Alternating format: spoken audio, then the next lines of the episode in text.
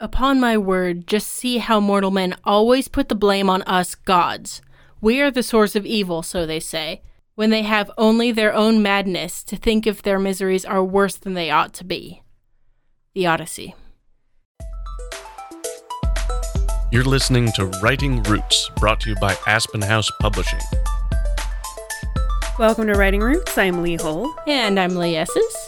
Continuing our series about the history of story. Last episode, we talked all about prehistory. This time, we're going to take the next step in the development of stories, and that is to talk about gods and fate. Once we developed the idea of the hero, Suddenly, the heroes needed to champion something. This is also when storytelling starts to get written down. One of the oldest stories we have out there is the Epic of Gilgamesh, which is actually six separate stories that have been combined. But having stories written down helped make things larger than life. One interesting theory about written language and the development of gods is a book called The Alphabet and the Goddess. And it was published in 1998. And the idea behind it was that before writing, during the era of oral storytelling, which was largely driven by women who stayed at home, taught the children, they were the ones to teach the world. During this time, goddesses tended to be more important than gods. If you want a quick breakdown, well, not entirely quick breakdown of that, you can go to the Stuff to Blow Your Mind podcast. They have two episodes about this book and the theories, and they do look into the flaws of it as well. But it is interesting to see how that change developed because in the timeline of storytelling, we see in the Sumerian world, which I believe is the first known written language, is Sumerian. Back in that day, the people worshipped Inanna as basically the main goddess. She was the mother goddess. And then they had the other gods as well. But as cultures began to shift and develop and writing became more important, it started to shift away from having goddesses as the lead to goddesses as equals to goddesses as underlings. A lot of the connection drawn between masculine and writing comes from writing being mostly a right handed thing, which is the left side of the brain, which is the one people associate with masculine activities like logic and thought processes and linear thinking, as compared to the right side of the brain is used more creatively with a lot of different thoughts going on at once, which is seen to be more feminine. Because writing is by nature linear and enormously helpful in thrusting a culture forward through technology, both of those developed in a masculine sense and, according to this theory, killed off the goddess because masculine started to triumph with the advent of writing.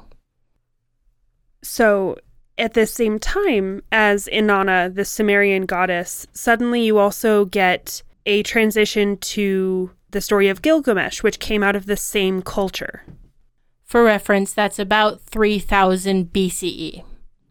Another theory is that bicameral mind we mentioned briefly last episode but with consciousness came, in a sense, the death of the god. In this particular theory by Jaynes, he says that to a certain extent, the subconscious was super vocal in a way that almost parallels schizophrenics now, so that everyone heard voices in their head telling them what to do. These voices are what have been attributed to gods. His evidence is looking back in history at old stories there is no internal struggle, there is no internal dialogue. Whenever we as storytellers now would put that kind of introspection, there's a God instead telling them, hey, do this instead. It's all external actions. There are a lot of explanations for that, but it's an interesting trend. He says started about 1000 BCE. So we have this development of gods becoming so much more important in story, in the idea of a hero. A lot of this ancient history tended to have pantheons of gods. They had multiple gods, a god over this, a god over that, a goddess over this. And then you have a fairly unique representation in that time of the Hebrew Bible, where it was a singular god. But the interesting thing about these stories is that your gods are fallible. The gods need humans' help. Gilgamesh the human was called upon by the gods to basically depest a tree. You go towards the Greek and the Roman stories, and you have the demigods and the Greek heroes who were designated by the gods to go out and defeat a thing, to do a job for them. They could easily take care of it themselves, so they're either too lazy or not as powerful as implied. Or in the case of Zeus, preoccupied. a little focused elsewhere. This phase of storytelling has two major impacts that resound through today. The first one is the addition of something bigger, not necessarily something scarier, which we had in monsters in prehistory, but potential allies, someone telling the hero what to do. A call to action has been added to the story. It's not just they find themselves in a situation and the mountain lion is there. This is really where the hero's journey starts because they're doing more than just, like in prehistory, representing the defeat of something bad, something dangerous. But they are now representing a bigger cause, a fight for the gods. The other major impact that this phase of gods and fate in storytelling had on the world is the simple fact of writing things down. This is where we actually know for sure these stories that ancient people told each other.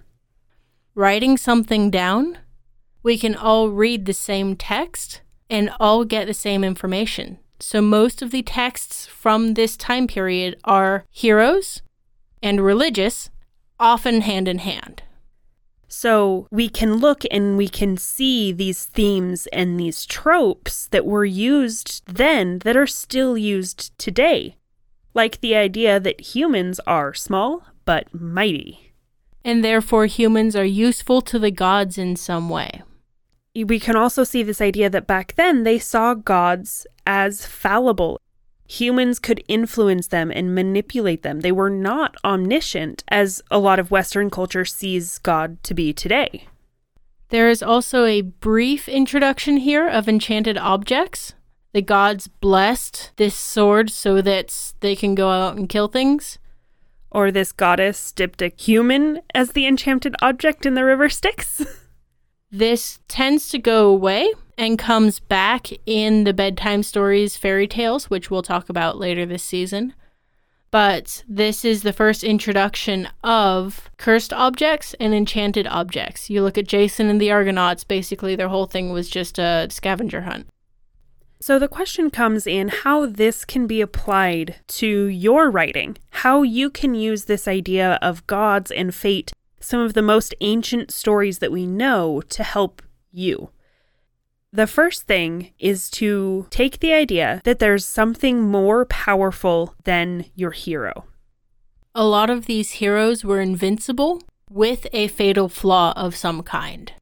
There is something that can defeat them, whether it be a god who strikes them down, or crabs and lobsters to attack your ankles. There's something that can conquer your hero. Perfect is no longer interesting.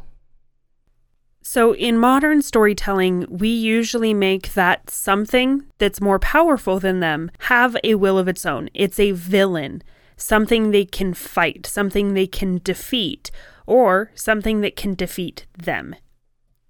In ancient literature, this is also your gods who are doing the call to action, saying, Hey, dude, I need you to go get the golden fleece thingy. That would be great. Thanks. The gods aren't exactly villains, they're almost useless mentor characters. but they are doing this call to action to move things forward. There's a beginning to the story, not just character exists and kills people. In our next episode, we are going to start taking a look at how story came from gods and fate and being used or sent on missions by the gods to suddenly having the ability for an internal story arc where the character, the main character, changes over time because of the actions that they choose to make. So consider what your hero is struggling with and what's compelling them forward. What drives them? Is it something internal or is it something external? Is there an expectation brought on by something bigger than themselves? All of these things come from the gods and fate roots in your storytelling. So you can take this idea and work it into the plot of your story.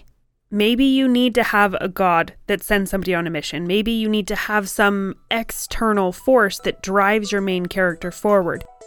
Whatever you choose to use, go out, write that story, and make sure you write selfishly. If you have a question or comment for our hosts or a topic you'd like us to cover, send us an email at writingroots at aspenhousepublishing.com or find us on Facebook by searching for Aspen House Publishing.